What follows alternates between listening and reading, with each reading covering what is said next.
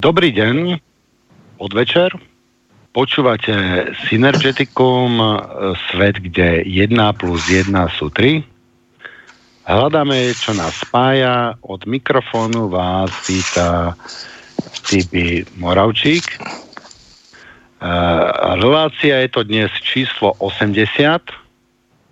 Máme šiesteho augusta, šesť hodín aj niekoľko sekúnd. Naším hostom je opätovne Leri Veleslav Švec. Ahoj, Leri.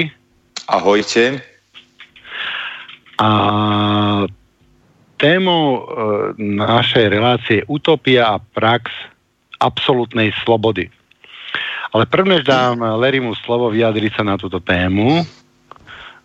By som rád niečo povedal k tomu jedna plus jedna sú tri. Toto cez lineárne videnie sveta nikdy nepochopíme. To sa proste nedá, to sa, to sa vylučuje, to je matematický blúd, nezmysel, logický, ale v inej úrovni bytia, do ktorej sa dokážeme my slobodne preniesť, pochopíme, že eh, pochopíme energiu synergie. Hej, preto sa voláme vlastne Synergeticum, lebo o toto sa nám tu práve jedná, že jedna plus jedna už není sú dva, ale je to niečo viac, lebo tam vzniká energia, ktorá prichádza od nikadiaľ a násobí ten potenciál oboch. A ja si myslím, že synergia je iný výraz pre slovo láska, lebo toto, toto sa deje. Toto spôsobuje láska. Láska je ten ďalší aspekt, ten nepoznaný. Keď pozriete na logo Synergeticum, tak vidíte, že tam také tri veci sa nejako prepájajú. A to je vlastne tá tretia vec, ktorá, ktorá to celé násobí, ktorá prichádza odnikadiaľ v, v tej línii, duálnej línii jedna plus jedna, tam sa to nevyskytuje, tam to, tam to, tam to, ten, ten tretí aspekt, tú tretiu energiu my ju tam nemôžeme ju tam nájsť, tam neexistuje a logicky tam není. Ale o tom je Synergeticum a o tom to celé je, že v tom duálnom aspekte my nájdeme nejaký ten ďalší aspekt, ktorý sa k tomu viaže a ktorý to celé zmení a vynásobiť tú energiu, paradoxne jedna plus jedna sa môže rovnať tri. Takže o tom je ten zákon synergie, zákon lásky, o tom je táto relácia Synergeticum, lebo opätovne som sa stretol s ľuďmi, že čo už sú to za blbci, že jedna plus jedna sú tri. Tak toto som si dovolil vysvetliť, lebo ťahne sa to už dlhšie, ale teraz som to vysvetlil. Leri, máš slovo utopia a prax absolútnej slobody. Ďakujem pekne.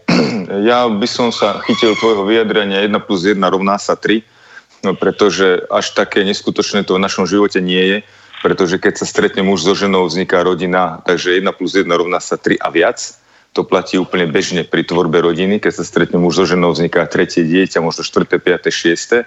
A keď sa stretnú dvaja ľudia s dvoma ohraničenými názormi, tak pokiaľ chcú vytvoriť spoločné dielo, musí vzniknúť tretie dielo, prienik, ktoré bude mať nové hranice, takže tam platí jedna plus jedna rovná sa tri. My v citovom poli zase, my černokňažníci, vnímame tie polia štyri a telesné úrovne, na telesnej úrovni sa spoliehame na tú bežnú matematiku tak, ako sa Newton spoliehal na svoju e, fyziku, ktorú rozbil zasa Einstein, iba, pre, iba preto, lebo otvoril vyššie úrovne vnímania, vyššie možnosti a rátal teraz viac ako so Zemou, tak takisto my rátame e, viac úrovňami, s viac úrovňami vnímania ľudskej bytosti. A na citovej úrovni je stav jedna plus jedna rovná sa tri a viac úplne bežný. Takže to sa nechcel tak trošku podporiť a Ďakujem. Pozbudiť. Dobre, no ja utopia, alebo respektíve versus absolútna sloboda je vlastne tiež trošku o tom, pretože ja rád sa zaoberám slovami, ktoré sú skostnatelo vnímané nejakým spôsobom a ľudia si zvykli na to, že vypočuť si jeden výklad a potom to slovo akoby uväzniť v tomto výklade. A ja som si všimol, že vlastne pôvodný úmysel človeka, ktorý stvoril utópiu, bola snaha vytvoriť svet, v ktorom chcel žiť.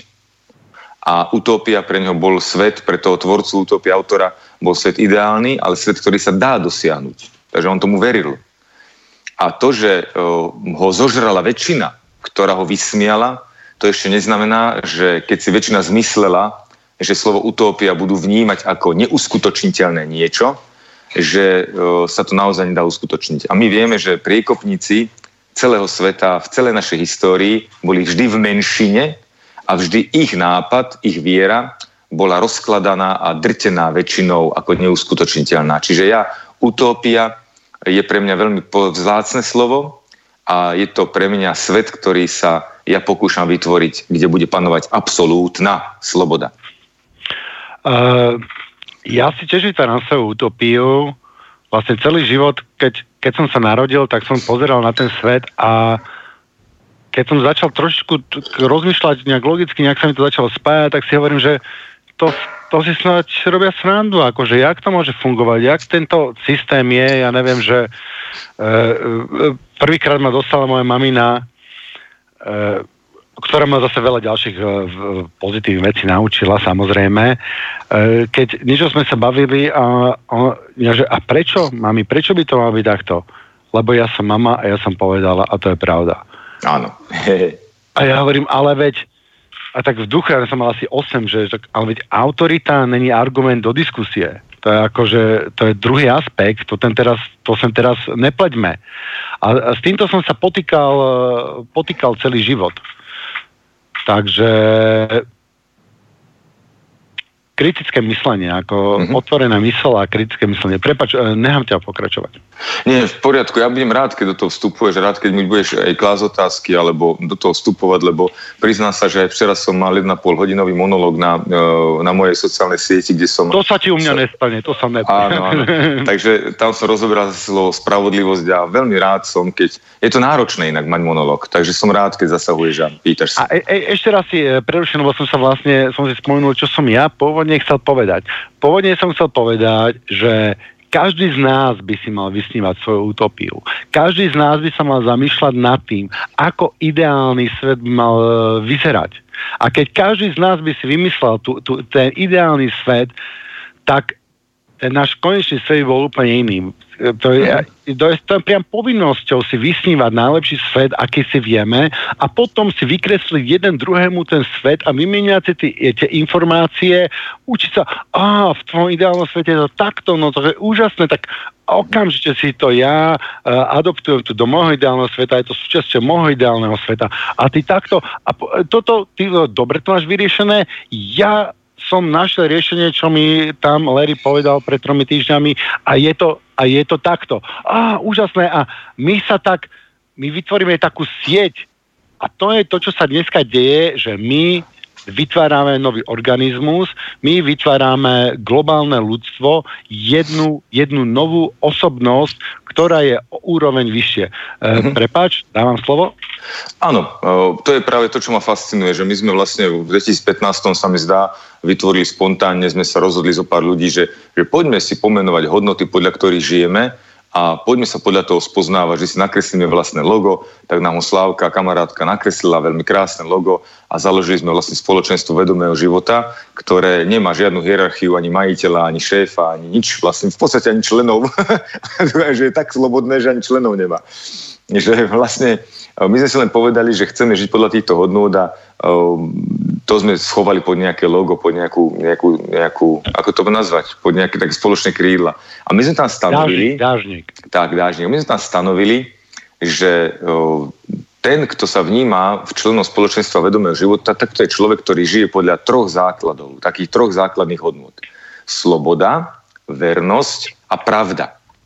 A lenže e, problém je, že v dnešnej dobe, že e, slovenčina ako reč je znova veľmi vážne skúšaná a významy slov sú popletene prezentované. Nie, že nám ich poplietli už volakedy pred nejakými tisícsto rokmi, ale nám ich pletú aj teraz vlastne v tomto období, kedy e, úplne, teraz to nie je napadnutie, nemám ten úmysel, ale preniká k nám, my sme otvorili brány teda, západnej kultúre a západná kultúra je založená na úplne iné reči ako my A tým pádom sa nám trošku popletie, popletu, pletie, pletie reč, pletie jazyk. V podstate je to akoby efekt babylonskej veže.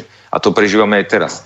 Takže my sme síce vyjadrili hodnoty, že žijeme podľa hodnot slobody, vernosti a pravdy, ale narážame na to, že nie len, že vyjadríme tieto tri slova, ale my ich musíme aj vysvetliť. Pretože zistili sme, že skoro každý človek, a minimálne sú rôzne skupiny, ktoré si všetky tieto tri slova vykladajú úplne inak ako my. Ale úplne inak ako my. A preto sme k tomu museli dať aj dodatok a vysvetlenie. Pre, prepáč, tu by som si dovolil pozdraviť tvojho brata. Aha. Ktorý, ktorý, my sme obidvaja za všetky tieto tri, tri slova, sloboda, vernosť, pravda. A principiálne my stojíme ako úplne, úplne protipóly. Bol tu viackrát v tejto relácii. Pozdravujem týmto. Ja, ja si ho veľmi vážim. Ja musím povedať, a som rád, že som ho teraz stretol na festivale prvýkrát e, osobne. Ja sa vážim pre jeho principiálne postoje e, a my sme, my sme si oveľa, oveľa, oveľa viac podobní, než sme si rozdielni, aj keď sa to na, prv, na, na druhý pohľad nezdá. E, týmto ho pozdravujem a zase ti dám slovo. Hm? No ja, sa, ja, ako, ja som, mám to šťastie, ale že som vo vašom vzťahu tretím členom, pozorovateľom, a občas si čítam, a čítal, lebo už ste sa dávno e, niekde nestretli v komentároch, tak e, čítam si komentáre na sociálnej sieti a tam vidím, že vy ste obidva vlastne rovnakí. Áno, u mňa, v môjom pohľadu ste rovnakí. S tým, že e, prečo si nerozumieme, viacerí ľudia, tak to je presne o tých, o tých slovách a niekedy máme takú smiešnú až detinskú chuť vysieť na nejakom výraze, aj keď spôsobuje ľuďom bolesť. To je môj, ja som zase taký istý v tom, že trvám na tom, že som manipulátor, poznáš to možno aj, že sa vždy vyjadrujem, že ja som manipulátor a veľa ľudí to bolí, to slovo, lebo je spojené s veľmi ťažkým a škaredým výkladom, pretože sa stali obeťou nejakých manipulačných techník a niektorí priatelia ma aj pobádajú k tomu, že Leri, prosím ťa, zmeň to, nerozprávaj to, veď to sa nezhoduje s tým, čo naozaj žiješ, ale ja trvám na tom, že budem stále manipulátorom, aby som ľuďom spozornil, aby som, prepáč, aby som ľuďom spôsobil väčšiu pozornosť, tak o to mi ide. Ale to už je taká hračka, tomu sa nechcem teraz venovať. Čiže no, možno no, práve preto, že celej relácii, ty si vlastne, ty si, ty si trafil ako stred celé tejto relácie, lebo aj keď ja som... Uh, Ja si sem volám rôznych hostí a tak ďalej a tu sa dávam priestor myšlenkám, s ktorými v podstate niekedy absolútne nesúhlasím alebo, alebo súhlasím čiastočne a tak ďalej, ale chcem tak vyprovokovať ľudí, aby sa nad tým zamysleli, že poviem niekedy e, nejaký argument, s ktorým ja už dopred viem, že nesúhlasím, len nech sa ľudia začnú zamýšľať, o, o čo tu vlastne ide. Tak mm-hmm. v tomto to no. vlastne podobne. Super. A vieš, ja keď teraz vyložím tieto tri slova, tak uvidíme na tvojej reakcii, že či si povieš, že či si člen spoločenstva vedomého života alebo nie. A potom vlastne zistíme, že teda či s vlastnou sa podobáte alebo nie. Vieš, tak to zo srandy. A v podstate ide o to, že my vnímame slobodu ako rešpekt k rôznorodosti všetkých bytostí. To je jedna jednoduchá veta, ktorá si vyžaduje možno veľa debát pre človeka, ktorý na to nie je zvyknutý. Ešte ale za, rešpekt, že rešpekt k rôznorodosti rôzno, všetkých bytostí. Áno, rešpekt. Všetkých bytostí. Áno, to je rešpekt. To kľúčové slovo je rešpekt. Úcta. Úcta k tomu, že si iný ako ja. Musíte prejaviť úctu. To je moja povinnosť, pokiaľ chcem byť členom spoločenstva vedomého života, tak keď Tibor má iné názory ako ja, môžem s tebou viesť akékoľvek polemiky, ale musím sa k tebe správať úctivo a dovoliť ti tvoje názory šíriť a žiť podľa nich, pokiaľ tým neobmedzuješ mňa. V podstate, keď sa to chce zrozumiteľnejšie povedať, krásne to vyjadril, mám pocit, že básnik Voltaire. Ja ho budem parafrázovať.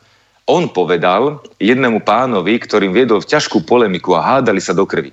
Nakoniec tomu pánovi povedal Voltaire: pane, kategoricky s vami nesúhlasím, ale položím aj život za to, aby ste svoje názory mohli ďalej šíriť. To je u nás sloboda. Druhé, no o tom môžeme ďalej rozvíjať, len, len chcem prejsť narýchlo tie tri slová.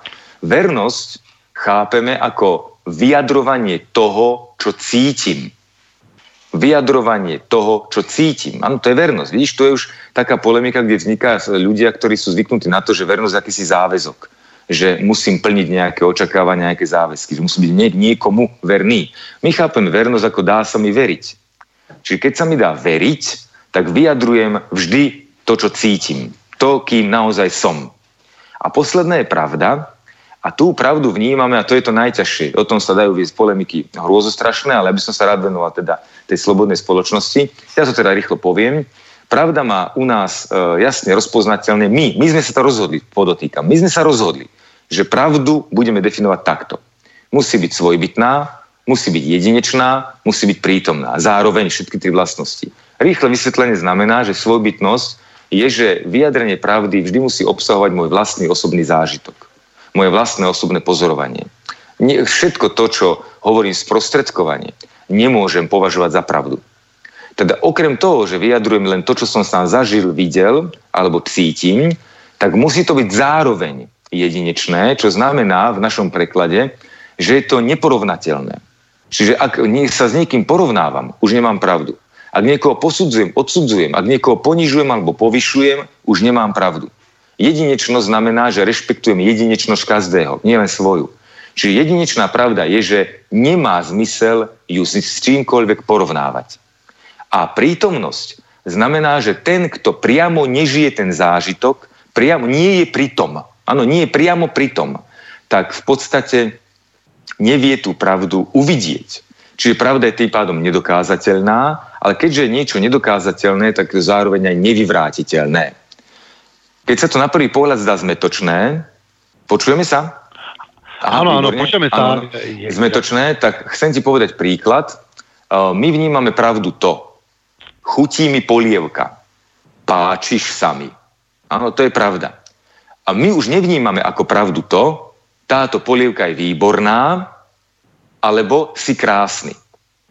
Čiže my si musíme dávať pozor na to, že pravda je pre nás vyjadrenie, ktoré je vyslovene autentickým prejavom môjho vlastného prežívania a nemám dôvod, nemám dôvod kvôli tomuto vyjadreniu sa s nikým porovnať, nikoho posúdiť, odsúdiť a nikto to nemôže posúdiť iba ja.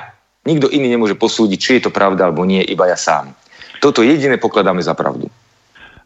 Ja by som to nadviazal na, čo máme relácie s pánom Kozákom, posluchači Synergetika ho poznajú, všetkým odporúčujem, je to pán, ktorý je v prvom rade veľký filozof, prekladateľ zo sanskritu a historik. A viem, že všetky tieto tri veci synergizujú a on vlastne hovoril, že to je to, čo boli pôvodní, pôvodní kresťania, že my sme kresali svetlo poznania a tým sme vlastne rozpoznávali, rozpoznávali pravdu, že to je, to je proces, to není niečo, čo môže byť zapísané, zachytené, lebo okamžite, ako sa to zapíše, tak sa to, tak sa to stane mŕtve. On hovorí, čo máme prvé vedecké dokumenty, že to je vlastne dôsledok toho materializácie a už prenikania uh, tej materializačnej, mm-hmm. uh, uh, on to volá uh, chtonickej sily, mm-hmm. uh, chtonickej, chtonickej sily, že v skutočnosti tá pravda nemôže byť nikdy zapísaná, tá je, tá je nezapísateľná, tá je tekutá, tá je tá je, ne, nepovedal by som, že premenlivá, ale stále sa vyvíjajúca. Mhm. My sme zase takí, my zaujímavé trošku prísnejšie, preto zase sme zvýli pozor s podobným spôsobom, ako som povedal, že som manipulátor, tak takisto hovoríme. Pravda je skutočne uh, niečo, čomu sa každý človek musí bezmedzne pokloniť. Oni nám to, uh, vlastne nám to navezuje aj na tú slobodu. Že vieš, keď ja vyjadrím, uh, Tibor, že uh, vôbec sa mi nepáči slobodný vysielač. Nepáči sa mi to. Tak ty jediné, čo môžeš na to reagovať, pokiaľ chceš rešpektovať pravdu, a to súvisí s to slobodou, že Lerinko, plne rešpektujem, že si slobodný vysielač nepáči a rešpektujem, že ho teda nebudeš počúvať. Hotovo. Toto je tá pravda, vieš, toto, toto my máme absolútny rešpekt k tomu, keď niekto ja to, vyjadri. Ja to rešpektujem, keby, keď to mi niekto povie, ja rešpektujem, že nemáš slobodný vysielač, ale dovolím si otázku a počul si ty ako všetkých uh, účinkujúcich, všetky myšlienky v tom slobodnom svete, si ty boh, že to dokážeš posúdiť, lebo tam v slobodnom vysielači máme obrovské spektrum, obrovské názorové spektrum, keď to zoberieme sprava doľava, tak tu máme akože, uh, čo by sme asi dneska nazvali extrémnych lavičiarov až po uh, Ur- Urzovú reláciu o anarchokapitalizme e, a toto, toto ide naprieč všetkým. Takže... Áno, vidíš ty by, ale vidíš ty by, toto je ten tenký ľad. Vieš, preto my sme takí prísni na túto e, pravdu s, troch, s tromi atribútmi, lebo toto, čo si teraz ty predviedol, ak, ak dovolíš, že ťa použijem trošku do tejto slovnej hry, a ja tak to, je, to my vnímame ako agresiu. Potom ano, my, to, poviem, my to vnímame ako agresiu. Áno, že ja teraz na moje vyjadrenie, keď vy poviem, ty by, mne sa nepáči slobodný vysielač.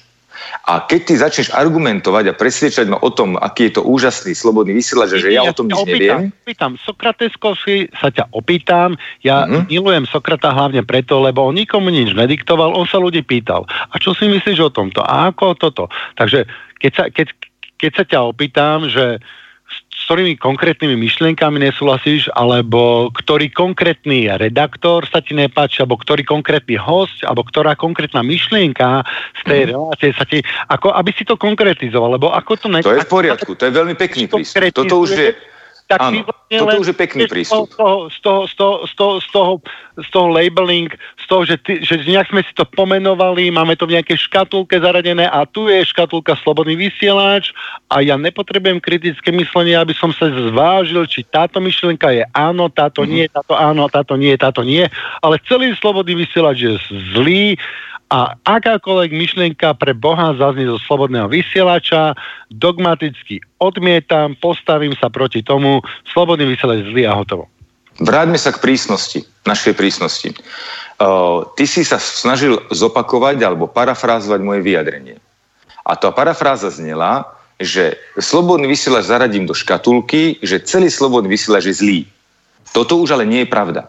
Aj keby som to ja povedal, že ty by slobodný vysielač nie je dobrý, je zlý. To nie je pravda. Pravdou je, že mne sa slobodný vysielač nepáči. Toto je pravda. Nie, že je zlý. A to je práve tá prísnosť, že keď ja sa vyjadrím, že sa mi nepáči slobodný vysielač, tak pokladám za veľmi peknú reakciu, veľmi príjemnú, keď sa tebe opýta. Leri, mohol by si mi pomôcť a lepšie mi konkretizovať, čo sa ti nepáči? Možno tam nájdem tipy na zlepšenie. Áno, to je krásne. To je tá kultúra, ktorú chceme zaviesť. Aha. Ale principiálne rešpektuješ, že sa mi to nepáči. Vieš, my napríklad, na, aby sme to lepšie pochopili, ja na každom, po každom seminári, keď máme dvojdňový alebo viacdňový, tak dávame kolečko takej spätnej väzby. Ja tam ľuďom hovorím, že môžete hovoriť, čo chcete, ja na to nebudem reagovať, ale budem si vážiť akúkoľvek kritiku a nebudem na ňu žiadne nejako reagovať, nejakú vysvetľovať, nejako argumentovať, ale budem hľadať tipy na zlepšenie. Čiže ja nemusím nikomu povedať alebo ospravedlňovať sa za to, že netiekla teplá voda, alebo že bola zlá strava, alebo že boli hladní. Ja prikyvujem, prikyvujem a vôbec ma to, ako necítim potrebu sa ospravedlňovať alebo akýmkoľvek spôsobom to vysvetľovať. Ja chápem ich pripomienky a rozmýšľam, ako by som to mohol zlepšiť a z toho vyvodzujem potom moje zlepšenie. Ale to, že sa im niečo nepáči, to je fakt, ktorý musím prijať bez akýchkoľvek argumentov. A to je to šikovnosť toho vyjadrenia, že nehovorím, že slobodný vysielač je zlý. To je naozaj posudok. To je rozprava. U nás je to rozprávka. Toto už nedefinujeme ako pravda, ale definujeme to ako rozprávku a s tou rozprávkou už potom môže Tibor súperiť. Áno, Tibor môže sa vyjadriť. Pozor, Leri, stop. Neprajem sa, by sa to vyjadroval o slobodnom vysielači, pretože sa mi to nepáči. Vieš, zase, to je pravda. Mne sa nepáči tvoje vyjadrenie. Ja to plne rešpektujem a môžem sa ťa opýtať. Tibor, čo konkrétne? Víš, to je tá krásna kultúra, tá výmena slov, že musíme rešpektovať, my tvrdíme, v slobodnom, teda, pardon, v spoločenstve vedomého života, že keď sa niekto vyjadrí a rešpektuje tri atribúty, autentickosť, nesúperí, neporovnáva a nedá to sa to dokázať a mne sa nepáči slobodný vysielač, neznamená, že slobodný vysielač je zlý, ale Leri mu sa nepáči. Leri nemá chuť povedať, že zavrite slobodný vysielač, zlý je slobodný vysielač, ale nepáči sa mi. Mne sa nepáči ani televízia. Áno, hentá, druhá, tretia, kopa rozhlasov sa mi nepáči, ale ja urobím jediné rozhodnutie. Nepočúvam ich, nepozerám ich. Ale ne, ne, ne, nehovorím ľuďom, že ich nemajú počúvať, nemajú pozerať rovnako. Čiže túto pravdu ja rešpektujem. Keď sa vyjadrím, ale tak, že zaútočím, že je zlý, slobodný vysielač je zlý, to je už potom pre mňa porovnávanie. Lebo vieš, dávam mu istú hodnotu, ktorá ho môže ponížiť. Ale tým, že sa mne nepáči slobodný vysielač, tým ti nedávam žiadnu hodnotu, ktorá by ťa ponižovala. Iba sa musí zmieriť s tým, že nuž, Lerinkovi sme neulahodili. Ale na svete sedem miliárd ľudí. Máš ambíciu ulahodiť sedem miliardám? Hm. No, A tá... To prijať, preto, to, to prijať, ak dovolíš, prepáč, prepáč, prepáč ak okay. dovolíš, ja, ja ešte si tak dovolím povedať, že tá reakcia o tom, ako si, vieš, teraz si pripomeňme, trošku ťa podpichuje, si pripomeňme, si povedať, že takú tú otázku, ona to bola otázka, ale myslím, že obidva budeme súhlasiť, že to bol tak trošku taký, taká otázka útokom, áno, alebo útok otázkou, že a čo si ty, Leri, boh? Že vieš všetko o tom slovenskom vysielači, vieš. A, no, toto nie, je práve... a, a, a to, to je všeobecná, to je všeobecná záležitosť, lebo uh, ja, ja si nik- o ničom nedovolím vyhlásiť také definitívum, lebo si uvedomujem, že som není boh a nemám prístup ku všetkým informáciám. Takže vychádzam z tejto premisy a mm. na základe toho tvorím. Takže na základe tejto premisy ja nemôžem si dovoliť vydať podobné vyhlásenie, lebo by to... Obstop, zastav, zastavme sa, Tiborko. Musím ti, musím ti skočiť do reči, pretože teraz sa musíme iba, iba dohodnúť na jedné veci a pomôže nám možno iný príklad. Veľmi si by som stál o to, aby sme si porozumeli. Jasné. Uh, Toto sme tu. Ponúkaš mi polievku. A ja si vážim tvoje kuchárske umenie. A je určite výborná pre všetkých tvojich známych. Ale ja ti poviem, ty by, mne tá polievka nechutí. Čo s tým spravíš? No, uh, tak, tak nie, čo ti iné môžem ponúknuť, otvorím hľadku, vyber si, čo si vybereš. Perfektné. A toto je to, čo chcem, aby, si, aby ľudia reagovali na všetko, čo poviem. Čo sa týka môjho vyjadrenia, mne sa proste slobodný slaž nepáči. Ty by, dovol mi ho nepočúvať. To je všetko. Nič viac, nič menej. A, áno, áno, ja to akceptujem. A tým diskusia skončila, áno. Ale keď kresáme svetlo poznania... A hlavne tak, keď kresáme svetlo poznania v nejakej spoločnosti, tak ja napríklad mám neuveriteľnú túžbu vedieť, čo si o tom myslí druhý človek. Dobre, ja ti poviem, kedy ja mám túžbu vedieť, čo si o tom myslí druhý človek. Ja mám vtedy, keď mi Tibor povie, Leri, tvoje rozpravy na Facebooku sa mi nepáčia. A ja ale si Tibiho vážim a chcem ho mať za kamaráta. A nechcem ho stratiť zo života. A nechcem dokonca... aby prestal mať záujem o moju prácu. Proste existuje dôvod, prečo ja cítim potrebu udržať záujem Tibora o moju prácu. A vtedy nastupuje motivácia, kedy sa pýtam Tibora. Tiborko, prosím ťa, povedz mi konkrétne, čo sa ti nepáči na mojich rozprávach. Veľmi rád by som si to vypočul, aby som sa mohol prípadne zlepšiť. Budem si vážiť tvoju radu. No, no zlepšenie je primárny cieľ. Samozrejme, že zlepšenie musí byť úprimný primárny cieľ a ty sa to potom aj iným spôsobom pýtáš, iná energia z toho vyjde, keď ty nechceš teraz tomu človeku dokázať a ty chceš napríklad, ty, ty chceš napríklad vedieť.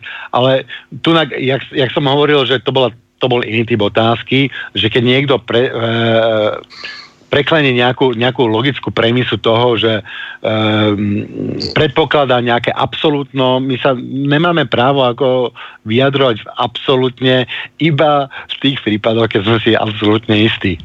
Áno, ja som si istý, že sa mi niečo nepáči. Ty nie? Uh, hej, ale uh, keďže hľadám pravdu, tak by som sa vedieť, a presne to zase opakujem tvoje slova, ale v inej, v inej, v inej pozícii, že chcel by som vedieť, uh, prečo sa ti to nepáči, lebo chcem byť lepší. Ja sa pýtam ľudí, že prečo mm-hmm. s tým nesúhlasia, prečo so mnou nesúhlasia, prečo? Pretože chcem byť lepší, lebo som empatický, lebo sa snažím pochopiť, ako vnímajú, uh, vnímajú tú situáciu. Ako, a to je a, úplne ako... perfektné. A takto si to predstavujem. Áno, toto je presne moja predstava, vyjadri si presne to, čo si ja vážim v komunikácii. A ja to robím tak, že ja sa zaujímam o ľudí, ktorým sa nepáči môj prejav vtedy, keď existuje akýkoľvek dôvod na to, že chcem s nimi udržať vzťah. Ale keď neexistuje žiaden dôvod na to, že potrebujem s nimi udržať vzťah, tak ani nema, nemusím mať záujem o to vedieť, prečo sa im môj prejav nepáči, iba sa im proste vyhnem a dovolím im, aby žili bezo mňa. No ja osobne ako nemám problém nehať žiť ľudí bezo mňa. Ja, moja životná filozofia, a opätovne nikomu neradím, ale ja len môžem povedať uh, svoju uh, pohľadu uh, na svet, je, že idem po nejakej úsekovej dráhe a užijem si, užijem si všetko, nech by sa čokoľvek stalo a to je to prijatie. Mm-hmm. To je to prijatie, čo Víš. si si spomínal, čo je jedna podmienka. A ja ako bojovník by som rád povedal, že prijatie je jedna z prvých podmienok bojovníka. My môžeme meniť, ak chceme byť aktívni a chceme nejak meniť svet, čo ja napríklad chcem, tak najprv musíme prijať, musíme akceptovať všetko, čo je. A to naše riešenie musí stáť pevne na akceptácii toho, čo je. To znamená, že niekto, niekto ma zatlačí do ramena alebo hoci do ktorej časti môjho tela, z hoci ktorého úhlu, ja to musím prijať. A ja musím byť dostatočne tekutý k tomu, aby som to prijal a z toho z prijania ja môžem vytvo- začať tvoriť môj ďalší pohyb. Čiže toto je to, to prijatie tak toto, tak toto vidíš perfektne a ten pohyb ti pomáha, lebo si znalec a majster pohybu, takže ti pomáha vlastne, keď si predstavujeme toto v pohybe. Ja sa zase čerpám informáciu o znalkyne pohybu Žubrienky, ktorá ma sprevádza úžasnou metódou kontaktnej improvizácie aj ko, vlastne terapiou tancom. Pozdravujeme Žubrienku, ahoj Žubrienka. Áno, pozdravujeme Žubrienku. Takže vlastne aj od nej, od nej som videl vlastne, že ona s pohybom vlastne vyjadruje to, čo ja pokladám za rozvážne vzťahy a slobodu. Takže tiež môžem s tebou súhlasiť. A to je práve to, čo si ja vyjadril, tá akceptácia toho, čo je, tak vlastne v podstate sa to zhoduje s, našim, s našou hodnotou slobody. Ale musíme si uvedomiť, že prirodzene ja dovolím všetkému, čo je, aby bolo, ale musíme nájsť riešenie, aby sme spolu dokázali koexistovať. Niečo môže naozaj existovať bez toho, aby som tomu čo len akúkoľvek pozornosť venoval. To môže. A nie je to proste prítomné. Ale už je veľká, veľký otáznik, že ako koexistovať, čo ja viem, s mraveniskom, keď chcem meditovať. Áno, sedieť na tráve. A je to veľmi, veľmi vážne. A tí mravci e, si konajú svoju prirodzenú úlohu. Áno, úplne prirodzene žijú. A mňa štípu takým spôsobom, že ja si môžem vybrať. Áno, buď sa s ním pustím do boja, alebo ustúpim a nájdem miesto, ktoré bude bez tých mravcov. Alebo nájdem iné riešenie. Proste pre mňa je toto vlastne taký hlúpy možno príklad, ale je to príkladom, kedy si musíme uvedomiť, že my existujeme v rôznorodom svete. A očakávať, že si ho budeme prispôsobať na svoj obraz, je najnaivnejšie a veľmi krátkodobé videnie sveta a vedie len k veľkému utrpeniu a velikánskym vojnovým konfliktom. Čiže začína s tom mravcami na lúke, ktoré ja vykinožím nejakým pesticídom, či jak sa to volá, nejakou chemikáliou, aby som mal konečne pokoj, tak sa to začína a končí sa to atomovými vojnami. No, e, e, toto je úplne jedna z, z základných myšlienok e, fungovania e, základný, základných vecí, kde sa, kde sa, kde sa delí naše, naše fungovanie. E, že buď ja zmením moje prostredie podľa mojich e, preferencií, alebo ja sa zmením v, v súlade k môjho prostredia. Tu prichádza tvoja rovnica, Febi. Pozor, tu prichádza tvoja rovnica jedna plus jedna rovná sa tri. Nemáme na výber iba toto ultimátum. My máme na výber dokonca tretiu možnosť. Naši predkovia, keď si, no, môžem to povedať, že nie naši predkovia, ale tak neutrálnejšie, že vedomý človek, ktorý má hlavu na svojom mieste, tak keď chce niekde bývať, tak napríklad poznám aj človeka, ktorý si vyberal e, miesto, kde si postaví dom tak, že chodil, prechádza sa po krajine, ktorú lokalizoval, že toto je taká nejaké, nejaký meter štvorcové, vieš, nejaký ten, nejaký ten spektrum toho e, hektárového územia, kde chce žiť, a on sa po ňom prechádzal v každom, v každom období roku. E, myslím tým ročnom období. A na jar, na jes, na, v lete, na jeseň a v zime, a naciťoval to miesto a všímal si, ako sa to miesto správa. A potom hľadal možnosti, že ako by on mohol sa do toho miesta pridať, mm-hmm. aby bol podporným členom toho ekosystému. Podporným členom ekosystému. Čiže podľa toho vyberal aj stavebný materiál, podľa toho vyberal aj miesto, kde bude žiť, a vymyslel si miesto, kde postavil potom úplne prirodzený dom, ktorý, keď on odíde a nechá ho tak, tak on do niekoľkých pár rokov sa splínie s prostredím a nezostane po ňom ani smrad. A tento človek je pre mňa akoby príkladom myslenia moderného človeka, podľa mojej utópie. Že sme ľudia, ktorí by sa mali viac naučiť pozorovať okolie a prostredie, chápať, ako funguje to prostredie predtým, ako do ňoho zasiahnu, a zasiahnu do toho prostredia spôsobom, ktoré pre obe strany bude zušľachťujúce. Mm-hmm. No.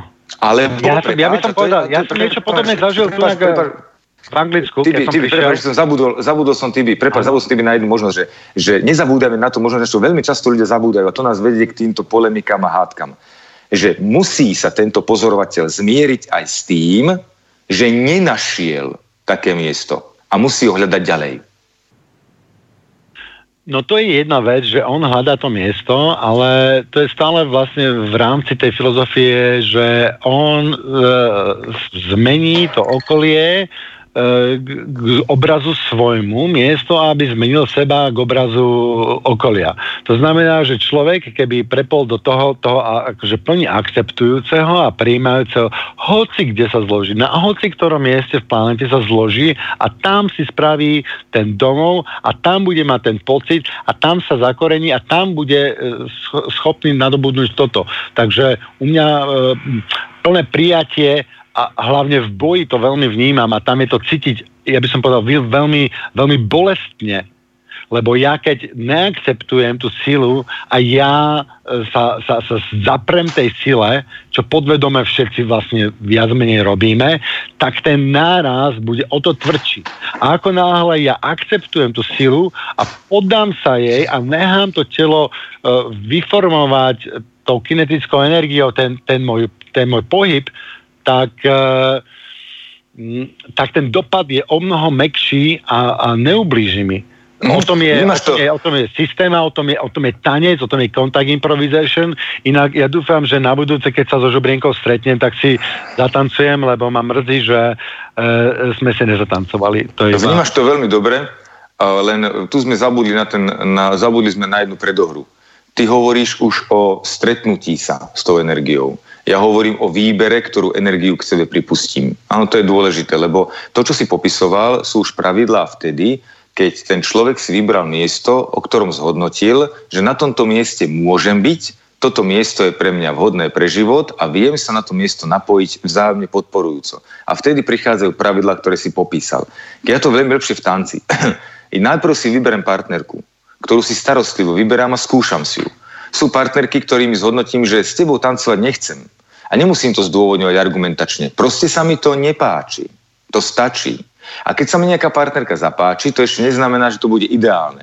Vtedy nastupuje to, čo si popisoval. Teda tá, tá, to zlaďovanie, to hľadanie si mäkkých miest a to hľadanie si ladného pohybu, ktorý vedno budeme vedieť vzájomne zušľachťujúco viesť tým, že vytvoríme spoločne tú tretiu hodnotu, spoločný tanec. Z dvoch samostatných tanečníkov, ktorí tancovali sami o sebe, ich napojením vzniká tretí tanec dvojice. A to je to krásne, čo sa chceme naučiť, pretože, ale pozor, nezabúdajme na to, že predtým predchádza výber tej partnerky a ja mám posvetné právo partnerku odmietnúť. A to mi nesmie nikto toto právo nabúravať. Čiže aj tento človek, keď si dovolí, tento hľadajúci človek si vybral desať hektárov, ktoré prechádzal a mohol dopadnúť tak, že po roku by zhodnotil, že žiadne miesto nenašiel také, ktoré by dokázalo prijať jeho úmysly spôsobom, že by sa vzájomne vedeli napojiť a musel by hľadať ďalej. Toto si musíme dovoliť. A ešte mi, prosím ťa, dovol pokračovať, lebo chcem to docvaknúť do takého normálneho zemitého príkladu. Nám sa stáva totižto, a teraz čím viac univerzita sa rozširuje, univerzita vedomého života rozširuje svoju takú pôsobnosť, že je o nás počuť a viac ľudí nás pozná, a my šírime vlastne tú myšlienku, že chceme budovať slobodný svet. Tak vzniká akýsi pocit, že do univerzity by mal byť prijatý absolútne každý ako žiak a absolútne každý aj ako učiteľ. A potom sú ľudia prekvapení, hlavne ako učiteľom sa to stáva, že prídu do univerzity a narazia na to, že univerzita má svoje pravidlá a my očakávame a požadujeme, aby tie pravidlá oni splnili. A oni sa cítia akoby neslobodní, vieš? A cítia sa takí ukrivdení, že prečo to majú robiť, keď my všade hlásame, že šírime slobodu a budujeme slobodu. A tu je ten veľký omyl, že ja nepokladám za slobodu to, a to si ty vyjadril síce, ale ja viem, že možno dá sa to, áno, ja ti nechcem protirečiť, že dalo by sa to, ale to je veľmi náročné. No nevyprávaš o mne, hej, teda by bolo jasné. Len prepáč, vyjadril si, vyjadril si, no nie, nerozprávam o tebe, jasné, že nie. Ale, ale vyjadril si tuto v rozhovore, že, že človek by mal byť schopný kdekoľvek sa zložiť a kdekoľvek prežiť. A ja toto chcem povedať, že nebuďme na seba takí prísni. Ako dovoľme si to, že sú miesta na zemi, kde Leri hovorí, že tu žiť neviem. A ja to nebudem prerábať to miesto. Ja dovolím tomu miestu, aby existovalo. Vedel by, ale ja tam vedel by si, keby situácia nedovolila inak, vedel by si a nejak by si to zvládol. A ja verím, že kam by tá situácia dotlačila, možno by si preferoval nejaké iné miesto, ale aj tam na tom najposlednejšom mieste, ako ťa poznám, tak by si si spravil najväčšiu pohodu, ako v rámci toho miesta dokážeš. Môže byť, ale Tibi, ja, ja rád tam ešte, ja chcem posunúť to, tú víziu tam, že ja si dovolím zomrieť. Vieš, ja, ja nemám strach z toho, že teraz som zúfalý. To je práve to, že ja si myslím, že aj v univerzite vlastne toto chcem povedať a to súvisí s tým, čo vlastne to preklopí na druhé, druhé podobenstvo. Že prichádza učiteľ a hovorí, chcem vás učiť. A ja poviem, dobre, si vítaný, ale máme takéto pravidlá. A on potom povie, ale ja to nesplním. A ja poviem, dovol si odísť. Dovol si ísť do inej univerzity, dovol si ísť do inej školy a dovol si založiť vlastnú školu. A my potom budeme spolupracovať. Proste dovol si s nami nespolupracovať, nerobiť a my budeme vidieť podľa tvojej cesty, že sa možno stretneme o rok, o dva pri inej príležitosti a tá spolupráca bude mať inú kvalitu. A toto súvisí aj s tým, že ja sa nebojím povedať, že dobre, je možné, že ma vytlačí spoločnosť na kraj Slovenska. Možno ma vytlačí na opustený ostrov, možno ma vytlačí na nejaké iné miesto, ale možno sa stane aj to, že Leri zhodnotí, že ja nemám kde žiť. A ja sa nebojím zomrieť, pretože je to v poriadku. Je to len prestup do inej stanice. Dovolme si proste nemať vzťahy. Dovolme si vybrať to, že áno, táto žena, alebo tento muž, alebo tento kamarát, ktorého ja chcem za kamaráta, dovolme si pochopiť a prijať, že on ma nechce. Pretože možno ma nechce iba dočasne a ja keď urobím tú zmenu, ako si ty povedal, tak sa stretneme o nejaký čas. A keď si to nedovolíme, keď vidíme v univerzite jedinečnú príležitosť, že to musíme proste tam byť, tak potom vznikajú veľmi vážne strety, kedy my už to vnímame potom ako agresiu. Ja, uh, ja by som tu rád tak podotkol tak, taký môj pohľad uh, na uh, uh, na toto, že vy aj dneska ty si to tu zopakoval a to sú princípy. Ja som principiálny človek a hľadám princípy, snažím sa definovať princípy, lebo to je taká naj, najkoncentrovanejšia pravda. A ty tu rozprávaš nejaké princípy, ktoré sú proste nezbytné, ale tie princípy sú, e, majú svoje opodstatnenie a sledujú, sledujú, sledujú nejaký, nejaký aspekt, nejakú líniu a ja napríklad, možno keby som nejak nesúhlasil s nejakým princípom, tak by som začal diskutovať o tom princípe, prečo je takto definovaný, prečo není takto definovaný a, t- a, a tak ďalej. Tá principiálnosť je veľmi dôležitá a tie princípy sú všeobecne platné, aby na to, aby tá spoločnosť fungovala tak, ako fungovať má, takže toto, toto napríklad ja vítam. Áno, je to perfektné, my to vítame, len vieš, že to, ja to zase chcem ti zase ten obraz trošku zľahčiť, aby sme pochopili, že o čo ide. Keď prichádzaš k hráčom, ktorí hrajú kartovú hru, tak ty sa na nich jednoducho nedokážeš napojiť, keď si nevypočuješ pravidlá a nezačneš podľa nich hrať. Proste si odmietnutý a nijako nedosiahneš to, aby ťa prijali. Ale keď ťa príjmu a ty akceptuješ ich pravidlá, tak si všimneme, že to platí v každej komunite, v každej spoločnosti, že potom oni sú ochotní počúvať tvoje návrhy na zmenu pravidiel, zmenu princípov. Čiže my toto privítame, lebo aj univerzita takto rastie. Vieš, keď sme tam boli štyria, tak tie princípy sa dodržovali ľahko. Potom prišiel piaty, šiesty, siedmy a oni najprv akceptovali tie chabé pravidlá, ktoré sme mali, a potom, keď ich akceptovali a začali pracovať podľa tých pravidiel, potom bolo možné s rešpektom príjmať ich návrhy na zlepšenia alebo na zmeny. To nemusí byť zlepšenie, nemusí takto definovať. Na zmeny, na prispôsobovanie sa, na, na proste, to je tvárne, ako sa hovorí, je to tvárne. A z toho sa veľmi tešíme. Preto univerzita už teraz obsahuje niekoľko ľudí, ktorí sú kľúčoví a ktorí vytvárajú pravidlá podľa vlastnej osobnosti. A to veľmi vítame. Ale aby to bolo možné, najprv musia preniknúť dovnútra prijatím pravidiel, ktoré sú zatiaľ stanovené. Toto je ten okamih. To je ten okamih, ktorý nesmie nikto, pre, nesmie nikto premeškať, pretože toto robíme chybu, že napríklad v prírode prichádzame na žitný ostrov a postavíme dom bez rozmyslu. Áno, nepochopíme pravidlá tej prírody, vôbec si ho nevšímame, tie pravidlá, sereme na ne, postavíme si dom a o dva mesiace nás vytopí a zaplaví nám záhradu. A my miesto toho, aby sme pozorovali, že prečo sa to dialo a čo sme si nevšimli, tak začíname kresliť projekty na odvodnenie toho miesta. A odvodnením toho miesta meníme biotop tak, že prichádza o životodárny, alebo život, životodárnu or, m, tú, tú pôdu alebo miesto, kde sa plodí život. A my vysušujeme vlastnú zem, ktorú by sme mohli využívať, keď sme pochopili pravidlá aj činnosti. O tom ty vieš, že máme tu aj kritikov na Slovensku, veľmi vážnych vodohospodárov, ktorí upozorňujú, ako tragicky sa správame k pitnej vode. A vôbec k vode ako takej, že odvodňovaním sme spôsobili veľmi vážne vysušovanie našej zeme. A si zober, že bolo to presne preto, lebo prišli ľudia na toto územie a nerešpektovali pôvodné pravidlá. A pretože to nerešpektovali, doniesli vlastné pravidlá, ktoré iba nevedome, oni mali očakávanie, ktoré neboli v súlade s bežným biotopom a nevedome si vlastne poškodili vlastné život, životné prostredie. Keby sme prišli na územie, tak ako chodili naši predkovia, pochopili jeho podstatu, to ako to je, tak by sme si predovšetkým nestávali domy tam, kde potrebuje voda stáť, aby sa tam plodil život, ako takí idioti, ale by sme si našli miesta, kde domy môžeme stavať a mokrade by sme nechali prirodzene ďalej žiť. Mhm. Mhm. Čiže to je ten moment, pochopiť pravidlá. To je to, čo požadujeme veľmi prísne. Že ak chceš byť so mnou kamarát, spoznávaj ma.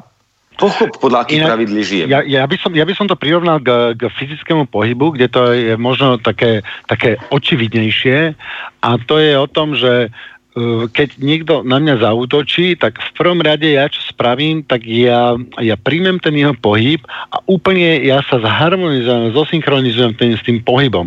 A jedno, či ten pohyb ide na moju tvár, alebo na môj orizok, alebo kamkoľvek, ja v prvom rade akceptujem ten pohyb ako taký, a v rámci tej akceptácii toho pohybu ja začnem tvoriť svoje riešenie. Ale to riešenie musí byť v, v súlade s tým pohybom. To riešenie nemôže byť uh, uh, mimoza, nemôže Áno. byť v, v konflikte. Áno. A, a, a od toho podľa mňa máme dar tela, od toho preto duša dostala dar tela, aby sme si to my mohli fyzicky vyskúšať, aby sme si my fyzicky mohli mať na, skúsenosti z toho, že keď sa stretnú dve sily, ako oni spolu reagujú. Áno, a presne, ale vidíš, to je škoda, že vidíš, to je ten aspekt, že ty hovoríš, teraz si popísal príklad aspektu útočník a obeť.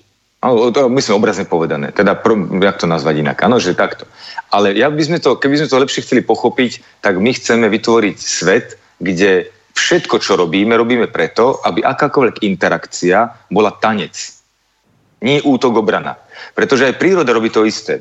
Človek svojim pôsobením zapôsobil na ňu istým úderom, povedzme to, že drgol do nej nevedomky. A ne, ne, nemusíme byť takí prísni a povedať si, že my, idioti, ideme teraz útočiť na prírodu. I keď to robíme, samozrejme. Ale môžeš to predstaviť tak, že Tibor stojí pokojne a čaká na zastávke autobusu a človek začítaný do mobilu ide, ide ako taký baran a vrazí do ňoho hlavou. Áno, prudko, prudko do krku napríklad, zozadu. Takže je to veľmi nepríjemné pre toho Tibora a on musí na to urobiť, urobiť nejaký, nejakú reakciu a nie preto, že chce sa zbaviť toho mobilistu, ale preto, lebo si chce udržať rovnováhu svojho vlastného tela. A pre ňo je dominantná rovnováha Tibora. To je pre teba prioritné. A pre teba je sekundárne to, ako bude pôsobiť na, na toho mobilátora tvoje, tvoje snaha zachovať rovnováhu. Čiže príroda robí to isté. Ona vlastne dostala teraz riadny drganec od, od, od človeka a ona teraz sa robí všetko preto, aby udržala rovnováhu. A či to bude skazonostné pre toho človeka, alebo ty, čo, či to človek prežije, to už je lotéria toho človeka. Uh, Leri, ja by som, ja by som to neoddeloval tanec od boja.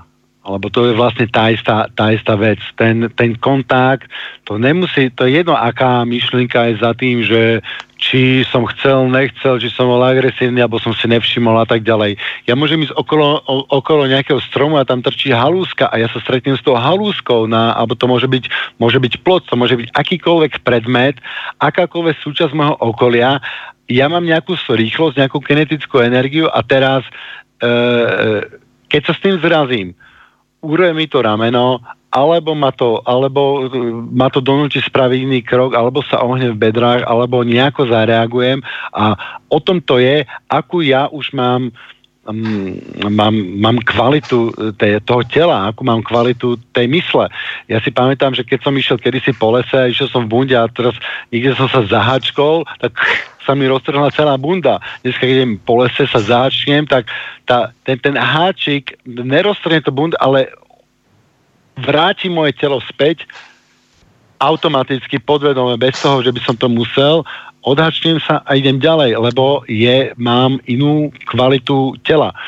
A preto by som ešte raz prizvukoval to, že eh, eh, hovoríme o pohybe ako takom a dobrý, dobrý bojovník, proste eh, každý jeden jeho pohyb je tanec. Plne s tým ja... súhlasím, len preto chcem oddeliť boj od eh, tanca, pretože pokiaľ ja mám zámer uh, ísť do boja preto, aby som pacifikoval toho, proti, ten svoj, toho svojho protivníka, tak ja mám jasný úmysel pacifikáciu a pacifikovanie protivníka. To znamená, že ten úmysel je veľmi podstatný rozdiel. Pri tanci nemáš úmysel pacifikovať protivníka.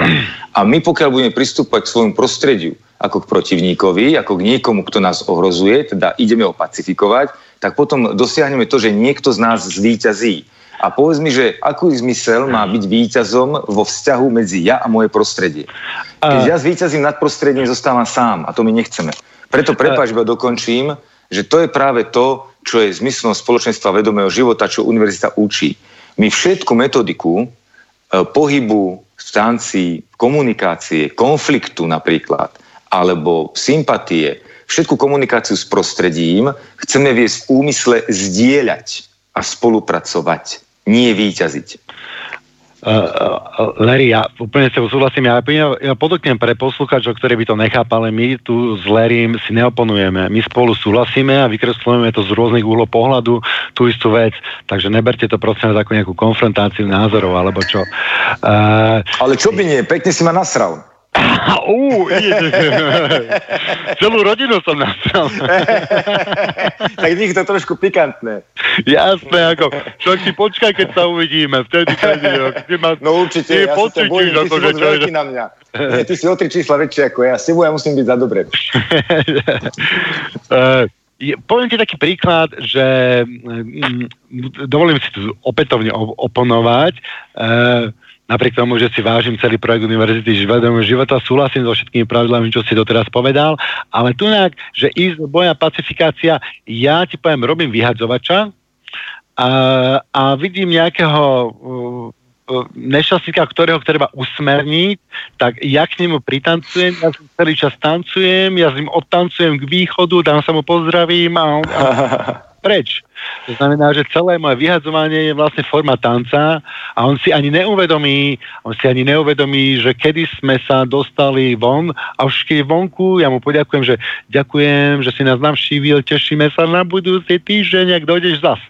Dobre, Tibor, toto sa ti kladnem pozem. Toto je vec, ktorú ja vlastne sa snažím dosiahnuť a zvyšovať svoje kvality, čo sa týka verbálnej komunikácie. Áno, že telesne na to nemám, tam každý sme na niečo iné. A ja sa presne toto, čo ty robíš, snažím dosiahnuť vo verbálnej komunikácii. Ale pozrieme sa na to úplne rozumne, že človek, ktorý prišiel na kultúrne podujatie, ktoré má istý úmysel, a on tam prišiel s iným úmyslom a svojím úmyslom veľmi pr- radikálne narúša. Nebuďme taký kultúrny, ako s takýmto, vieš, definície proste.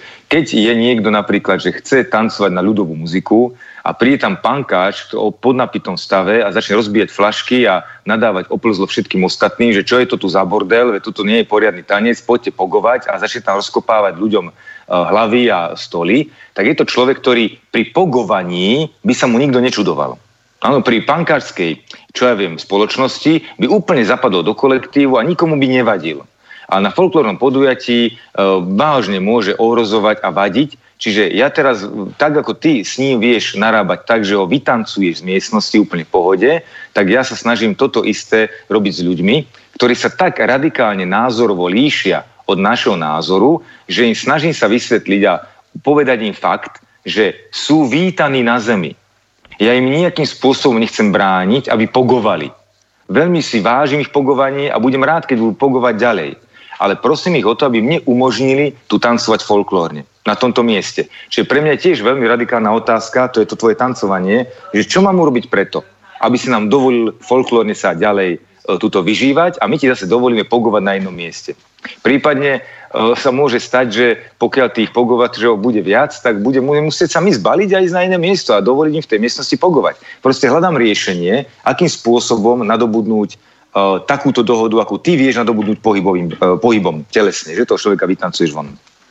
Ale neurobi si nič zlé, len si vytancoval von človeka, ktorého úmysly sa nezhodovali s úmyslami ostatných.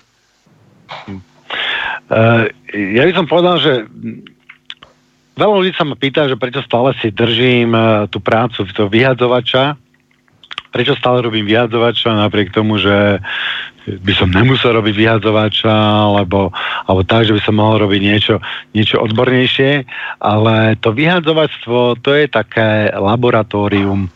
To je také laboratórium a tam naozaj prichádza k vyhraneným situáciám a tam človek vidí, jak, jak, jak to celé funguje. A všetky potom tie, tie teórie, ktoré má z toho tanca alebo ja neviem, z nejakých kľudných meditácií, keď sa jedná o hák, tak tam to začína byť také očividnejšie. Tak to je jeden z dôvodov, prečo si to držím a považujem to za... Uh, laboratórium mm-hmm. univerzity. Vidíš, a to je práve to krásne. Áno, že áno, to je laboratórium univerzity, doslova, lebo ja si toho beriem veľký príklad. Ako pre mňa sú tvoje skúsenosti veľmi vzácna vec, lebo ja si povšímam pohyb. Aj pri, pri Žubrienke, vlastne, keby som pozoroval teba pri vyhadzovaní človeka, tak je to priam veľmi poučné a ja to isté viem verbalizovať. Áno, tvoj postup, úspech, keď máš úspech, tak viem ja potom preniesť do verbálnej roviny.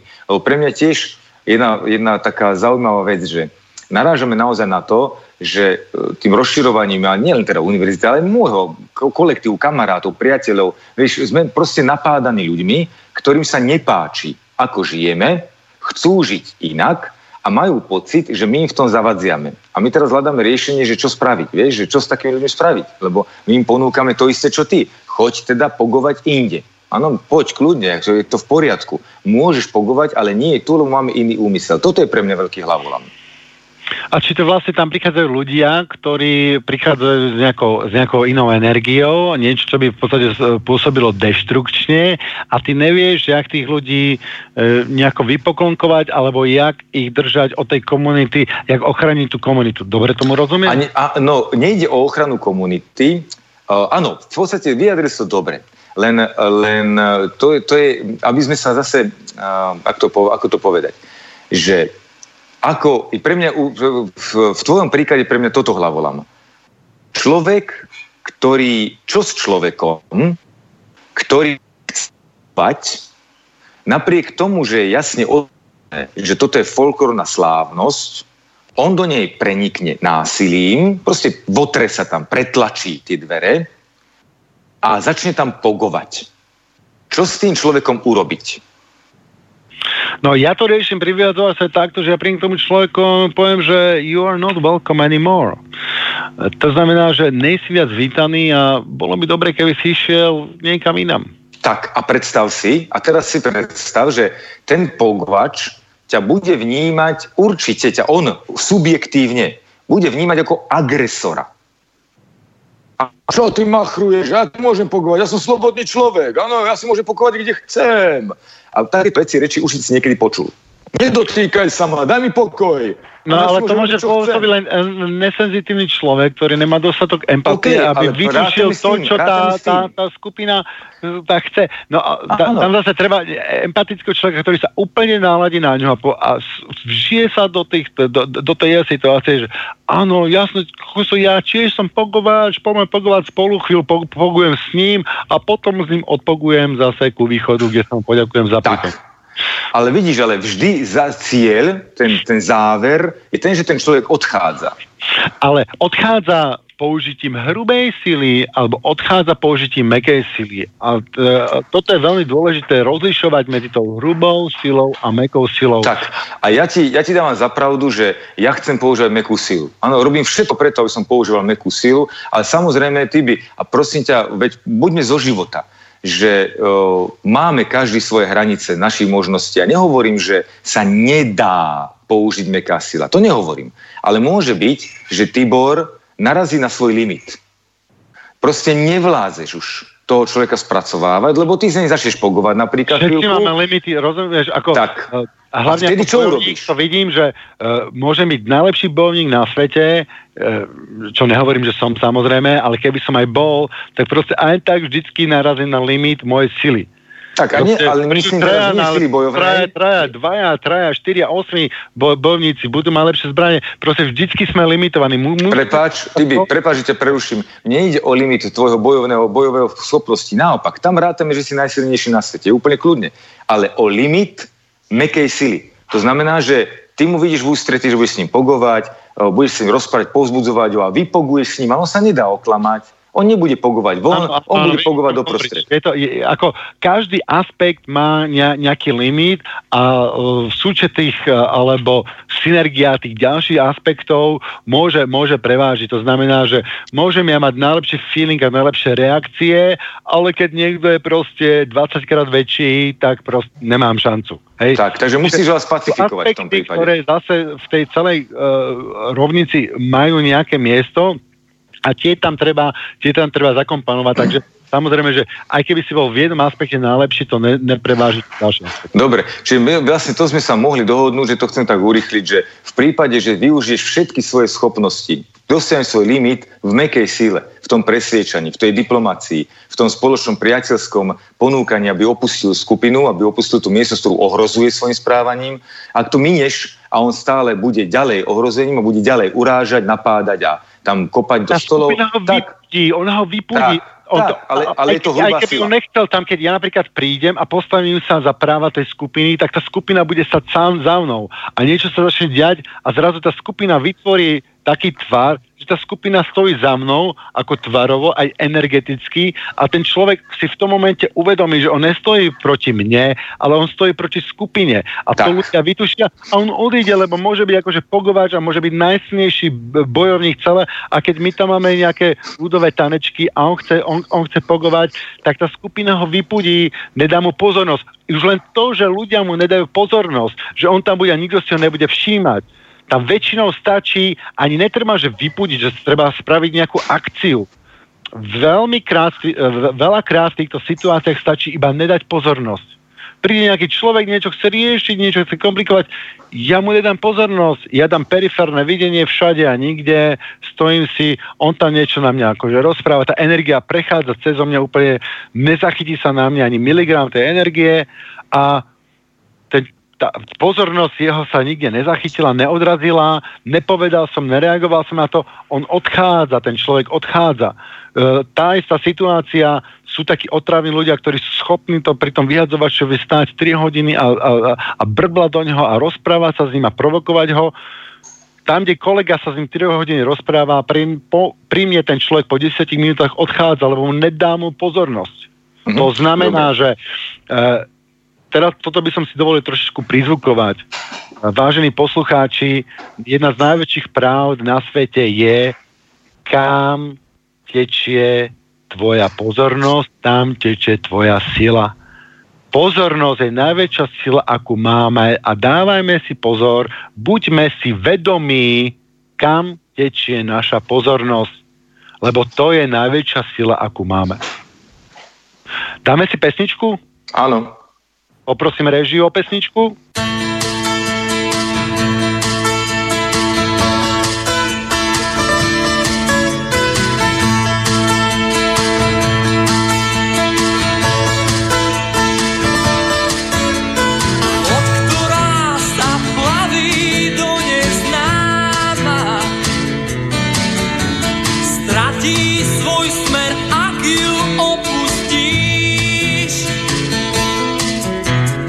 Chacabro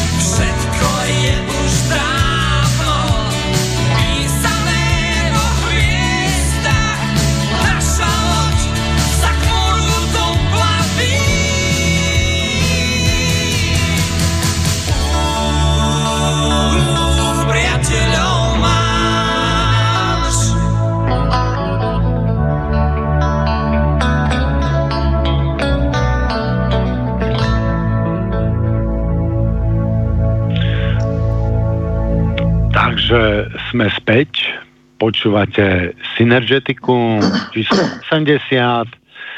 Hosťom je Leri Veleslav Švec.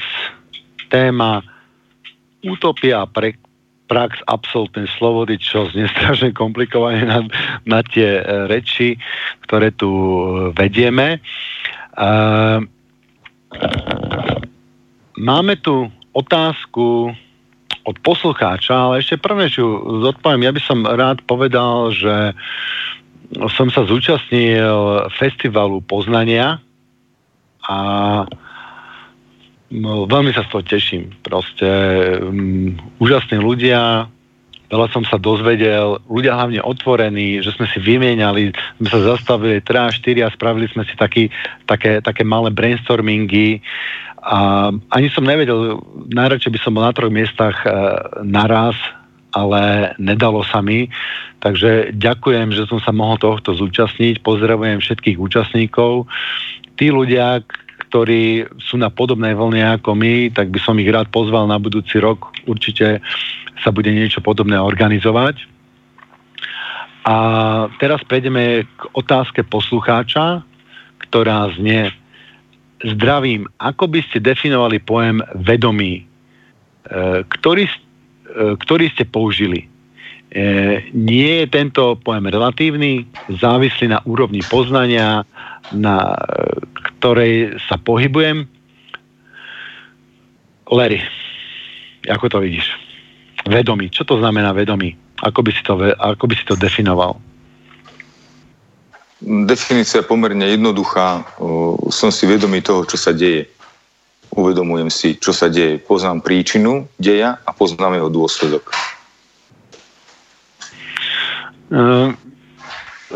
Ja neviem, ja by som... Ja niekedy aj poznám ten dej a nepoznám jeho príčinu, alebo, alebo nepo, ne, nepoznám, nepoznám dôsledok dopredu a som si vedomý tej, tej, tej prítomnosti. Niekto ma napríklad potlačí do ramena, tak ja neviem ešte, či ma to zhodí, alebo či to spraví krok, alebo do akej miery tá sila bude e, pokračovať. Čiže tu, tu by som si dovolil nesúhlasiť. Mm-hmm. No, nemá to vlastne zmysel ten nesúhlas, lebo stále tá definícia platí, pretože pokiaľ som ohraničený kožou a vnímam iba svoju hranicu kože, tak som si vedomý, kde bola koža narušená, akým tlakom, akým pohybom. Som si vedomý smeru, odkiaľ prichádza. Som si vedomý toho, čo mám urobiť preto, aby som mal pod kontrolou dôsledok, kam tá sila bude ďalej smerovať. Ak mám ale prehľad o tom, čo sa deje v mojom okolí niekoľko metrov, že prichádza ku mne človek päť metrov z východu a vidím, že naň on má úmysel, teda má drgnúť, sotiť, tak už som si vedomý tej tej e, udalosti ešte skôr, ako sa dotkne mojej kože. Ak mám schopnosť vidieť e, túto udalosť ešte skôr, ako sa stane o dvadsaťštyri hodín, tak už pred dvadsaťštyri hodinami som si vedomý toho, aká príčina prichádza, čo ku mne teda prichádza a aký to bude mať následok pre mňa a už sa viem na to vopred pripraviť. Čiže tuto vedomie stále platí definícia. Som si vedomý príčiny a dôsledku. Otázkou je, ako som ohraničený schopnosťou pozorovať tento dej. Čiže my hovoríme, že keď ja pracujem na sebe, aby som postupne zvyšoval vedomosť príčin a dôsledkov, tak tým zvyšujem aj úroveň svojho pohľadu, úroveň vibrácie svojej bytosti, úroveň schopnosti ovplyvňovať to, čo sa mi deje. Už veľký úspech je, keď viem ovplyvňovať deje na úroveň hraníc mojej kože. To je veľký úspech, lebo tam zodpovedá vlastné zdravie, veď to je pekné. Vieš sa k svojmu telu správať e, tak v rovnováhe. Tvoja životospráva je taká, že telo ti krásne slúži a vieš si ho udržiavať, aby ti slúžilo podľa tvojich predstav. Je potom úžasné, keď rozšíriš svoje e, znalosti a budeš si vedomý toho, aké vzťahy nadobúdaš, aké, aké máš ty vlastne plány, že čo od tých vzťahov očakávaš, že vieš plnohodnotne mať pod kontrolou, akých ľudí vyhľadávaš, aké udalosti vyhľadávaš, aké, aké si priťahuješ k sebe udalosti a ľudí. To je úžasné, to je obrovská, obrovský úspech, keď si si vedomý príčina dôsledkov svojich vzťahov. No a potom samozrejme existuje ešte hranica, kedy si si vedomý zmyslu svojho života. To je obrovská schopnosť, kedy vieš príčinu a dôsledok toho, čo sa ti deje ktoré ľudia nevedomí toho nazývajú náhody, nehody. Áno, a ty vieš to rozlúštiť, že prečo sa mi stala táto náhoda, prečo ma zrazilo auto. To vieš rozlúštiť, lebo si si vedomý, nebol si si v tom momente vedomý, lebo si zabudol, ale vieš to rozlúštiť, bol si nepozorný. Ale keď chceš byť vedomý, tak vieš sa spätne vrátiť k tomu, že čo bolo príčinou tej autonehody. A to môže byť iba zase taká vedomosť, že príčinou autonehody je to... Nepozornosť? Áno, je to... Nie, nie pozor.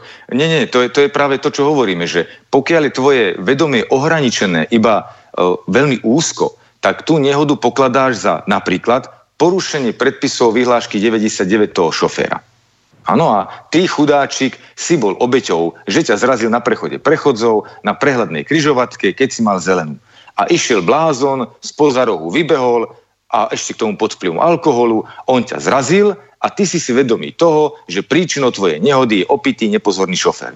Ale my zvyšujeme svoju vedomosť a dokážeme čítať, aké moje správanie, aké moje vzorce správania sa ma doviedli do situácie, že som si pritiahol opitého šoféra, ktorý ma zrazil na, na prechode.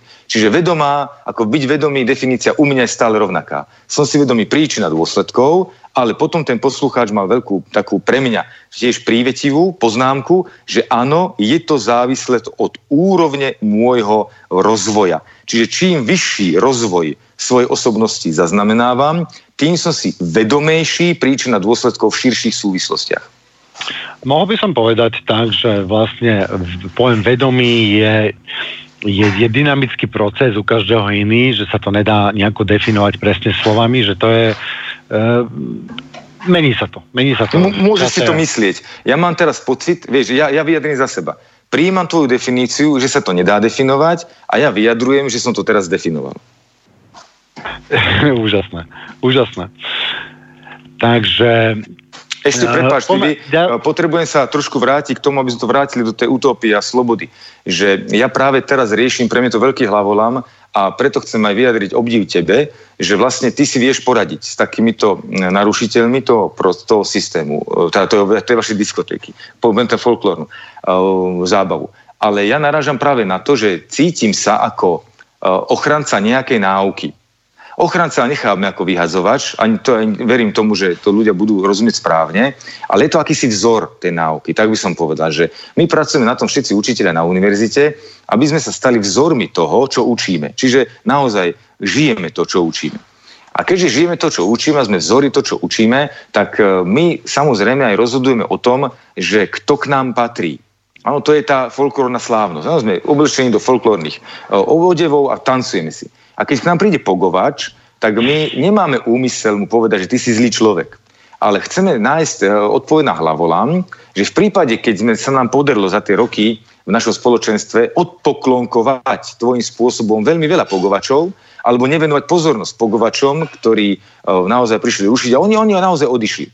Ale my sa pýtame, čo sa stane, keď ten pogovač jednoducho neodíde? Čo sa stane, keď nenarazí na odpor a zavolá kamarátov pogovačov a budú tam už piati pogovači, ktorí budú naozaj svojim pogovaním rozbíjať stoly, byť ľudí, potečie krv, budú si robiť, čo bez chcú. Bez pozornosti nakoniec... to nespravia. Fakt, že pozornosť, o tomto je pozornosť. Bez pozornosti to nespravia. Nedáš im pozornosť a oni nebudú mať dôvod, prečo. Radšej si pôjdu pogovať do svojej kaviarne, ale nebudú Tibi, mať ja dôvod. Ti verím. Tibi, ja ti verím. Ale ja viem, že sme tu mali za sebou druhú svetovú vojnu, ktorú spôsobili ľudia, ktorým nebola venovaná pozornosť. A toto mňa zaujíma. Áno, toto je môj hlavolam. Hej, hej. No, ty si tu zmienil sa o také veci a máme, máme pár minút a je to akože veľká otázka. Áno, zmenme tému, kľudne. Áno, nech sa páči. Zmienil si sa o zmysle života. Čo je podľa teba zmyslom života? Dáme celú reláciu? Počúvame, alebo... Nemusíme. Ja, ja to vyjedím zase krátko, ako aj s, tou, s tým vedomím. Áno, s tou vedomím, že vedomý život. Ako pre mňa zmysel života je náuka. Je to tvorba náuky a náuka samotná. Pre mňa je zmysel života každého, všeobecne teraz hovoríme, áno, nie môj, ale všeobecne je pre mňa zmysel života naučiť sa skúsenosti. Pre mňa je to trenažér, náuka, škola, tvorba. Lebo ten život má rôzne úrovne. Takže vlastne ja tvorím, mám radosť tvorby, ale zároveň sa to tvorbou učím, rozvíjam a zušľachtujem. Ja si predstavujem stvoriteľa všetkého, myslím, teraz úplne všetkého, stvoriteľa, toho prvotného stvoriteľa, ako bytosť, ktorá má radosť z tvorby a využíva tvorbu nielen na radosť, ale aj na zušľachťovanie vlastnej osobnosti. Ako maliar. Áno, začne malovať naivne, potom maluje ešte kvalitnejšie, ešte kvalitnejšie, potom sa pobrehne na, na sochárčinu, potom na rezbárčinu. Proste radosť z tvorby, ktorá zároveň zušľachtuje skúsenosťami vlastnú osobnosť. Radosť tanca. Tanca, výborne. Takto vnímame život, to by sme chceli, tancovať. No, zdieľať a spolupracovať. Moja filozofia je, že pretancovať sa životom, že... Mm-hmm. Celý život by mal byť tanec, lebo čo je tanec? Tanec je proste uvoľnený, harmonický pohyb, ktorý plynie s mm-hmm. so svojím so okolím. A takto by sme sa mohli postaviť k životu. Áno, ja si myslím, že áno. A tuto čítam akurát, že poslucháč pokračuje, že môžem pojmu vedomí rozumieť tak, že vedomý človek nikoho neviní z toho, čo sa deje v jeho živote a nevedomý hľadá vinníka a dožaduje sa trestu a ja s tým plne súhlasím a ďakujem pekne. No, to je o tom, či hľadáme riešenie u seba alebo v okolí. Či chceme okolie podľa svojich predstav. Vypadol alebo... si mi ty vy. Haló, haló. Haló, počujeme sa? No, ja ťa počujem, ty mne ne? Vypadol, haló, ty vy. Ja, ja ťa počujem. No, a dobre, neviem. Tak už aj teba. Dobre, nech sa páči, pokračuj. A, a, neviem, či posu, počuli poslucháči, či iba ja som vypadol, alebo tebe to vypadlo. Uh, tak... Ja už som zabudol, kde sme to vlastne skončili. Poslucháč povedal, hľada vyniká. Áno, poslucháčom som súhlasil, som s poslucháčom, nič viac. Som, už som späť, už, som, už tu vidím tú poslucháčovú poznámku a o tom, o tom je to celé, o tom sú aj bojové umenia. Celé bojové umenia by som rozdelil na dve časti a jedny, ktoré chcú zmeniť supera podľa podľa svojich predstav a druhé, druhý extrém je to, že chcú zmeniť seba podľa supera. A potom je spektrum, spektrum medzi tým. Čo sa týka mojich bojových umení, čo sa týka systéma a čo sa týka tanca, tak ja som jednoznačne na tej strane spektra, kde ja sa chcem zosynchronizovať a zharmonizovať s môjim okolím a prispôsobiť, mať takú vlastnosť, prispôsobiť sa čomukoľvek. A teraz, ja si tu väčšinou nerobím reklamu pre seba, teraz by som si dovolil takú maličkú reklamu pre seba a práve tieto veci ja idem učiť, robím kemp v Grécku, ktorý bude od tridsiateho prvého augusta do siedmeho septembra. A je to o slobode pohybu, ako sa, ako sa oslobodiť, ako oslobodiť svoj pohyb. A je to hlavne založené na kozáckej tradícii a na systéme, ale učiť to budem neagresívnou, nekonfrontačnou formou, v podstate ako tanečník. Takže budeme, pretancujeme sa týmto. Takže to je taká pozvánka na toto. Kto chce o tom vedieť viac, tak nech ma kontaktuje dvojtv tibor zavináč yahoo bodka co bodka uk a pokračujeme ďalej. Máme posledných pár minút. Leri? Mhm. Áno, som tu. Máš, máš, máš slovo, máš slovo. No, ja som vlastne, mám pocit, že som dokončil myšlienku nejakú, neviem, čo by som ďalej povedal.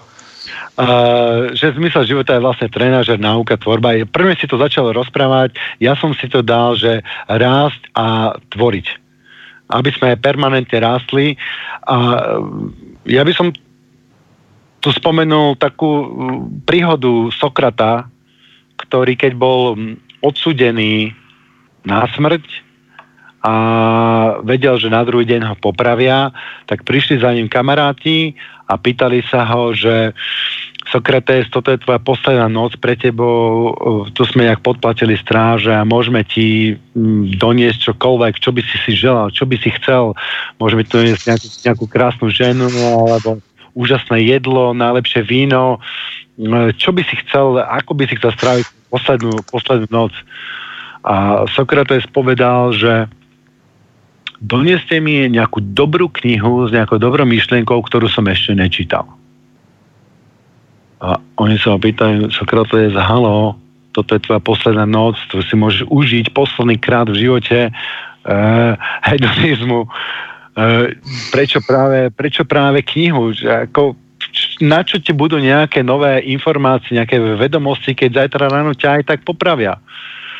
A Sokrates povedal, že niečo v tom štýle, to parafrázujem celé, Sokrates povedal niečo, že no práve z toho dôvodu, prečo sa učím a celý život, prečo čítam celý život, prečo rastieme. A jeden zo zmyslov života je rásť. Ako náhle prestaneme mať túžbu rásť, e, začíname zomierať. Takže mm, podporujme túto túžbu rásť a stále sa učme niečom, e, v niečom rásť a v niečom napredovať. Leri, áno, áno. Niečo chceš doplniť, či dáme pesničku? Alebo jak to... Nie, tiež som sa vyjadril, vyjadril sa aj ty a mám pocit, že to je také plné, pekné. Áno, áno. Dobre, takže dáme nejakú pesničku dneska, prekvapujúcu, končíme skore, väčšina sa tu naťahujeme, väčšinou sa nezmestíme do času, ale tak nám to prirodzene vyšlo. Leri, ďakujem za pozornosť, taktiež ďakujem poslucháčom za, po, teda za, nie za pozornosť, za myšlienky, ktoré si tu zdieľa s nami. Poslucháčom ďakujem za pozornosť, režii za muzičku. Do počutia. Áno, ďakujem pekne aj ja za prijatie, za pekný rozhovor, bol mi príjemne, Tibi, a kedykoľvek budete mať chuť ma pozvať, tak ja á, to rád príjmem. Á, vieš čo, teraz, teraz ma napadlo, čo som ešte chcel povedať. Ja si myslím, že by sme si, že si, by sme si mohli dať my traja reláciu s Vlastom. Čo si, ja, jak to vidíš ty? Ešte sa opýtame Vlasta, či, s tým, či by s tým súhlasil, ty by si bol za... No, ja som veľmi rád v pohode s ľuďmi, ktorí majú chuť sa niečo dozvedieť. Veľmi nerád vstupujem do polemík s ľuďmi, ktorí sú presvedčení o svojom názore a chcú vlastne presadiť ten názor a dokázať mi, že oni sú tí lepší. A vy dvaja patríte do skupiny, ktorý, ktorých, ktorých z tohto vôbec neupodozrievam. Takže ja by som ja rád príjmem to pozvanie, na Vlastníkovi samozrejme záleží. Ja sa obávam, ty by... toho formátu, vieš, lebo traja ľudia, keď sa chcú vyjadriť, tak to cítim ako dosť napäté, časovo. No. To je jediné, čo ma... Hej, no tak každopádne tá relácia bude o tom, že hľadáme, čo nás spája, však my sme tu s Vlastom mali ako debaty, napriek tomu, že máme dosť protichodné názory, vždycky sme našli niečo, čo nás, čo nás spája a myslím, že tá diskusia bola e, bola prospešná pre poslucháčov. Mm-hmm. To skôr záleží na vás, či si viete predstaviť formát relácie taký, že sa traja ľudia dokážu dostať k slovu, čiže tam na tú hodinu a pol, ako vidíš, že síce my teraz skončíme tak pekne, ale ako som si pamätal, že mali sme čo robiť, aby sme to niekedy dokončili, vieš. Takže myslím, že hodina a pol bude málo pre troch ľudí. Takže ak zhodnotíte, tak že dve hodiny... Tak to spravíme na ďalšiu reláciu, však ako nikam, nikam mm. ako nestretnú. Okay. Dobre, dobre, tá už na Vlastníkovej záleží, na vás záleží, na vašej dramaturgii. Ozvite sa, keď budete mať nejakú ucelenú ponuku. Určite. Ja som za. Dobre, ďakujem. Okay. Do počutia. Ďakujem, majte sa pekne, do počutia.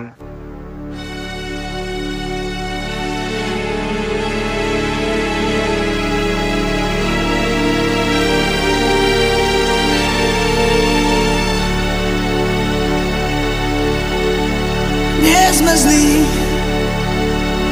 na čo záplava horkých slív. Sladké výmysly, nie sme zlí a zda bývame bezradní, bez chýb nie je nik. Súdia nás meritkom poza frás a nás je viac slov. Podľa účesov súdia nás. Počuť niečí vznik priemerný. Známe sa snáď iba priemerný. Král prázdnych dní. Súdia nás. Poza frás